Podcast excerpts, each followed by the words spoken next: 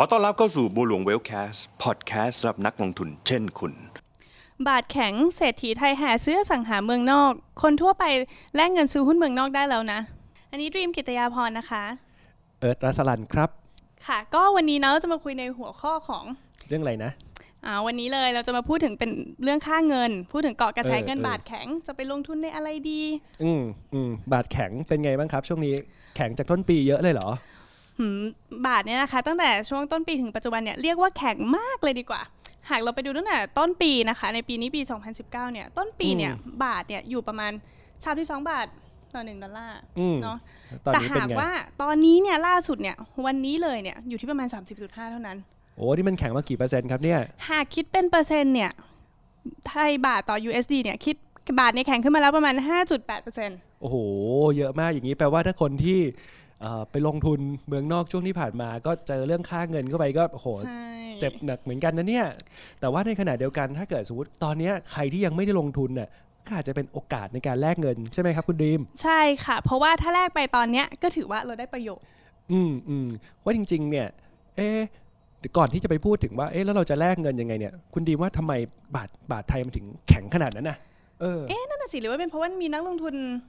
แห่เงินลงทุนมาซื้อเออ สินทรัพย์ในไทยเยอะหรือเปล่าเดี๋ยวขอถามคุณเอิร์ธเลยดีกว่า คิดว่าปัจจัยอะไรที่ทำให้บาทเนี่ยมันแข็งขนาดนี้ในปีนี้ค่ะอ้าวย้อนมาถามซะงั้นอ่าโอเค คือจริงๆเล่าอย่างนี้ผม ผมเนี่ยนะ ไปคิดไปได้มีโอกาสฟังนักลงทุน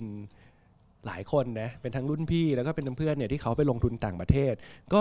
ก็น่าสนใจว่าคนที่เขาลงทุนต่างประเทศในช่วงก่อนหน้านี้ครับเอ่อเวลาเขาจะไปซื้อหุ้นต่างประเทศเนี่ยเวลาเขาไปเปิดตรงกับโบรกเกอร์ที่ต่างประเทศเลยเนี่ย เชื่อไหมว่าเขาต้องขนเงินเนี่ยขนเงินขึ้นเครื่องบินเนี่ยนะเพื่อไปฝากเงินที่แบงก์ต่างประเทศนั้น และจริงๆ การขนเงินขึ้นเครื่องเนี่ยเขาก็มีข้อจำกัดด้วยนะว่าห้ามเกินเนี่ยครั้งหนึ่งสองอย่างเช่นตัวอย่างอะสองหมื่นสองหมื่นเหรียญดอลลาร์สหรัฐก็คือประมาณสักหกแสนกว่าบาทนะครับก็ขนขึ้นเครื่องไปเลย สาเหตุเป็นเพราะว่าจริงๆ แบงก์แบงก์ชาติเราเนี่ยมีกฎเกณฑ์ที่ค่อนข้างเข้มว่าเออนักทุนทั่วไปเนี่ยครับไม่สามารถที่จะโอนเงินจาก ประเทศไทยเนี่ยแบงก์ไทยเนี่ยออกไปต่างประเทศได้ง่ายๆนะครับก็เป็นข้อจำกัดข้อหนึ่งตรงเนี้ยในมุมมองของผมนะผมก็คิดว่าเอออาจจะเป็นสาเหตุหนึ่งอะที่ทำให้เงินบาทเองเนี่ยแข็งค่าก็ได้นะ เป็นเรื่องของกฎเกณฑ์ของทางแบงก์ชาติที่เขาคุมเข้มแต่ในขณะเดียวกันก็ก็ต้องยอมรับว่าเออก็ในแง่ของนักทุนเองก็มีความปลอดภัยแหละ เพราะว่าทางทางการเขาก็มาช่วยควบคุมตรงนี้ถูกไหมครับ แต่ว่าตรงนี้มันก็จะมีผลได้ว่าอาจจะทำให้ค่าเงินบาทแข็งก็ได้ เพราะว่าช่องทางในการแลกเงินเนี่ยมันมันมันยากขึ้น แต่ว่า โอเค ในปัจจุบันเนี้ยมันก็มีทางเลือกเพื่อให้นักลงทุนสามารถแลกเงินไปลงทุนในต่างประเทศได้ง่ายขึ้น ก็คือผ่านตัวกลางหรือว่าโบรกเกอร์หรือบริษัทหลักทรัพย์ในประเทศไทยนั่นเองใช่ไหมทำยังไงครับคุณรีม ก็อย่างสมมตินะคะว่านักลงทุนเนี่ยอยากที่จะแลกเงินไปลงทุนต่างประเทศเนาะก็คือสามารถแลกเงินที่เป็นอัตราแลกเปลี่ยนต่างประเทศเนี่ยได้เลยเพียงเปิดบัญชี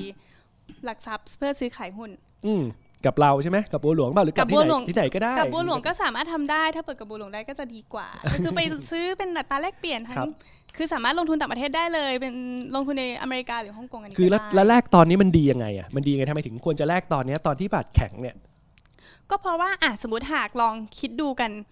ง่ายๆเนาะว่าก่อนหน้านี้เนี่ยสมมุติว่าถ้าเราเนี่ยเคยใช้เงินเออ33 บาทในการซื้อ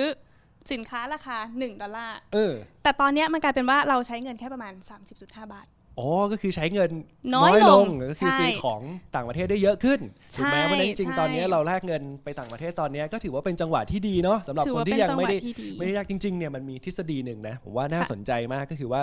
คือในนักลงทุนระดับโลกเองเนี่ยจริงๆ ไม่ได้พูดถึงเศรษฐีเมืองนอกที่เขาไปซื้อสังหานะนี่เขาก็ซื้ออยู่แล้วนะถ้าเกิดแบบเป็นพวกเศรษฐีถูกไหมครับ แต่ว่ามันมีแนวคิดหนึ่งที่เพิ่มเติมขึ้นมาจากในยุคที่ผ่านมาที่ปกติเราจะมักจะได้ยินกันว่าการทำ asset allocation หรือว่าการเขาเรียกว่ากระจายการลงทุนเพื่อลดความเสี่ยงใช่ไหมครับ ไปในหลาย ๆ สินทรัพย์ แต่ว่าในปัจจุบันเองเนี่ยเขาบอกว่าจริง ๆ การถือสกุลเงินเดียวเนี่ยก็อาจจะเป็นความเสี่ยงได้เหมือนกัน เพราะนั้นนอกจากการที่เรากระจาย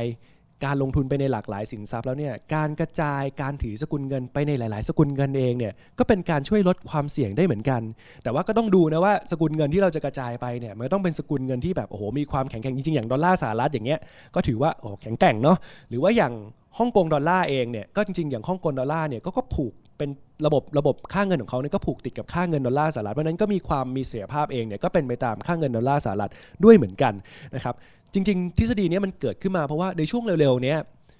มันมีบางประเทศใช่ไหมบีมใช่นะบางประเทศประเทศไหนนะที่แบบโอ้โหค่าเงินมันเละเลยใช่ไหมเพราะฉะนั้นเราก็อาจจะเกิดเราก็ไม่รู้นะว่าค่าเงินเราวันหนึ่งเนี่ยมันอาจจะเกิดเหตุการณ์นั้นขึ้นมาหรือเปล่าก็ไม่มีใครเดาได้ไหนมีประเทศไหนนะไหนดีมลองดูซิเล่าให้ฟังหน่อยสิอ่าอย่างเช่นประเทศที่เราเห็นแบบค่อนข้างชัดเจนเลยว่ามีเขาเรียกวิกวิกฤตทางด้านอืมค่าเงินของเขาอย่างเช่นเวเนซุเวเนซุเอลาเป็นเป็นไงต้นครับค่าเงินนะคะเขาเป็นไง โหค่าเงินเวเนซุเอลาเนี่ย อ่อนค่าใช่ไหมอ่อนไปเท่าไหร่อ่อนเนี่ยมากและอินฟลชันก็สูงมาก อันนี้เนี่ยมีข้อมูลบอกในว่าในไหนอ่อนไปกี่เปอร์เซ็นต์บอกบอกหน่อยอ่อลนองบไปอกสิกี่เปอร์เซ็นต์เดี๋ยวขอสงสัยมันต้องเยอะมากเลยนะมัเนี่นยเยอะมันมันมันเยอะมากค่ะเนี่ยเป็น ถ้าเห็นอย่างนี้นี่มันโอ้โหเป็นยังเอาอันอันนี้เป็นอินฟลชันอ่าอ่าอินฟลชันของเวเนซุเอลาเนี่ยอยู่อืมที่ประมาณ 48,700เปอร์เซ็นต์ แปลว่าค่าเงินเขาก็แบบโอ้โหอ่ค่าอนเงินยวบมันต้องเลยอ่อนถูกไหมมากมันคือคือใช่ใช่คือการที่อินฟลชันมันสูง หรือว่าเงินเฟ้อเนี่ยเวลาเงินเฟ้อมันสูงเนี่ยมันก็ต้องแปลว่าเขาเรียกว่าอะไรตัวของค่าเงินที่จะซื้อสินค้าเนี่ยก็ซื้อได้ลดลงถูกไหมใช่เพราะว่าเพราะว่าของมันแพงขึ้นแต่มูลค่าเงินมันยังอยู่ที่เดิมแปลว่าเงินเท่าเดิมเนี่ยซื้อสินค้าได้ลงก็คือพูดง่ายๆสรุปง่ายๆคือ มูลค่าเงินมันลดลงนั่นเองอะแหละเพราะฉะนั้นจริงๆเนี่ยอันเนี้ยมันก็มาสู่ทฤษฎีที่กำลังจะบอกว่าการกระจายเอ่อ การถือสกุลเงินนะครับไปในหลาย ๆ สกุลเงินเองเนี่ยก็ช่วยลดความเสี่ยงได้เหมือนกันในระยะยาวเพราะฉะนั้นจริงๆแล้วเลยก็มาถึงใกล้ถึงบทสรุปเราแล้วเนาะก็คือเรากำลังจะบอกว่าแนะนำนักลงทุนว่าจริง ๆ แล้ว ช่วงที่บาทกำลังแข็งเนี่ยครับอาจจะเป็นจังหวะที่ดีนะ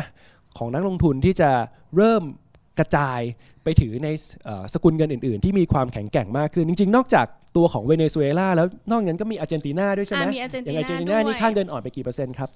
อาร์เจนตินานะคะ หากดูเนี่ยอาร์เจนตินาสกุลเงินของเขาคือสกุลเงินเปโซเนาะอืมอ่อนไปก่อนหน้านี้เนี่ยสามสิบเปอร์เซ็นต์แต่โอ้อินฟลชันเนี่ย inflation เขาเนี่ยก็ประมาณ 30%เหมือนกัน โอ้สามสิบกว่าใช่เปอร์เซ็นต์เหรอโอ้โหก็แปลว่าอยู่ดีๆเงินก็หายค่าไปเลยนะหายไปเลย จริง ๆ ถ้าไปดูค่าเงินบาทเราเมื่อปี 40 ก็เคยอ่อนค่าไปอย่างนี้เยอะเหมือนกันนะครับ เพราะฉะนั้นสุดท้ายแล้วจริงๆเนี่ยเราก็ไม่รู้หรอกว่าเอ่อเอ่อ ค่าเงินทิศทางมันจะเป็นยังไงนะเพราะจริงๆผมว่าการคาดการณ์เรื่องค่าเงินมันก็เป็นอะไรที่ยากมากนะก็ผิดกันไปหลายกูรูแล้วเหมือนกัน แต่ว่าในมุมมองของนักลงทุนเราของเราเองเนี่ยถ้าเรามีเงินประมาณหนึ่งเนี่ยครับการกระจายการลงทุนไปถือในหลาย ๆ สกุลเงินเองเนี่ยก็ช่วย ช่วยช่วยที่จะลดความเสี่ยงในระยะยาวได้เหมือนกันนะครับและจริงๆแล้วเอ่อในช่วงนี้เองเนี่ยเราก็เห็นกระแสของการไปลงทุนต่างประเทศเนี่ยก็มีเพิ่มมากขึ้นด้วยเนาะใช่ไหมเพราะฉะนั้นจริง ๆ การที่เรานอกจากการที่เราจะแลกเงินเป็นสกุลเงินดอลลาร์หรือว่าจะแลกเงินเป็นสกุลฮ่องกงดอลลาร์เนี่ยครับเราก็สามารถเตรียมเพื่อที่จะอาจจะลงทุนในหุ้นของอเมริกา หรือว่าในหุ้นของฮ่องกงก็ได้ด้วยเนาะคุณดีม ใช่ก็มีอีกวิธีหนึ่งนะคะ สมมติว่าเอ๊ะเห็นตอนนี้เนี่ยบาทมันแข็งแล้ว เรารีบแลกเงินไปลงทุนต่างประเทศดีกว่า แต่ว่าไปถึงเนี่ยสมมติว่าเอ๊ะอยากรอซื้อหุ้นดีๆ แต่ว่าราคาหุ้นมันยังไม่ย่อมาให้เราซื้อสักทีเนี่ยทำยังไงก็ลองไปซื้อมานี่มันนี่มาเก็ต ETF ซึ่งอืมมันนี่มาเก็ต ETF เนี่ยมันก็ลักษณะมันคล้ายๆกับหุ้นเลยคือสามารถซื้อขายครับได้ทุกวันเหมือนหุ้นตัวหนึ่งเลย และอันนี้เนี่ยก็คือสามารถคือไปลงทุนระยะสั้นๆ รอไว้ก่อนมันได้มันดียังไงมันนี่มาเก็บ ETF นี่ดียังไง สภาพคล่องสูงแล้วก็มีความเสี่ยงต่ำนะคะเพราะว่าอืมส่วนใหญ่เนี่ยอย่างสมมุตินะคะว่าซื้อไปแล้วได้ปันผลไหม มีไหมปันผลเนี่ยถ้าเป็นในอเมริกาเนี่ยมันนี่มาเก็ต ETF จะมีการจ่ายปันผลด้วยนะคะ แต่ว่าส่วนใหญ่แล้วเนี่ยเงินที่ได้มันก็จะเราก็จะได้ยิวจากแบบพันธบัตรรัฐบาลของเขาอะไรเงี้ยเพราะผลอืมส่วนใหญ่เขาจะไปลงก็คือได้ในพันธบัตรคือได้แต่อาจจะไม่เยอะใช่อาจจะไม่เยอะาจจเหมือนไยะหุ้นอ่าใช่ค่ะอ่าโอเคนะครับเพราะฉะนั้นจริงๆก็นั่นแหละอย่างที่บอกการพูดกันไปตั้งแต่ตอนต้นนะครับว่าอ่าช่วงเนี้ยบาทกำลังแข็งเพราะฉะนั้นจริงๆ ก็แนะนำให้นักลงทุนนะอาจจะลองดูนะเราก็ไม่รู้หรอกว่าในอนาคตบาทอาจจะแข็งกว่านี้ก็ได้ แต่ว่าเราก็ต้องมองในมุมว่าโอเค มันแข็งจากต้นปีมากี่เปอร์เซ็นต์นะห้าหกเปอร์เซ็นต์ใช่ไหมอ่าต้องปีมาแล้ว5.8แข็งมาแข็งมาค่ะขนาดนั้นแล้วจริงๆถ้าดูจากปีนี้อาจจะแข็งมามากกว่านั้นก็ได้นะครับจังหวะนี้อาจจะเป็นจังหวะที่ดีนะที่เราเริ่มเริ่มที่จะมองมองของการแลกเงินนะครับเพื่อเพื่อไปถือเงินสกุลต่างประเทศ แล้วก็อาจจะเตรียมพร้อมสำหรับการลงทุนต่างประเทศด้วยเหมือนกันเนาะเป็นการสร้างโอกาสในการลงทุนใช่เพิ่มโอระจยกาสลงทุนเพิ่มนะครับเติมค่ะโอเคงั้นเดี๋ยวไว้เรามาต่อกันเทปหน้าแล้วกันเนาะว่าค่ะมีเรื่องอะไรนะครับครับโอเคขอบคุณครับ และนี่คือบัวหลวงเวลแคสต์พอดแคสต์สำหรับนักลงทุนเช่นคุณ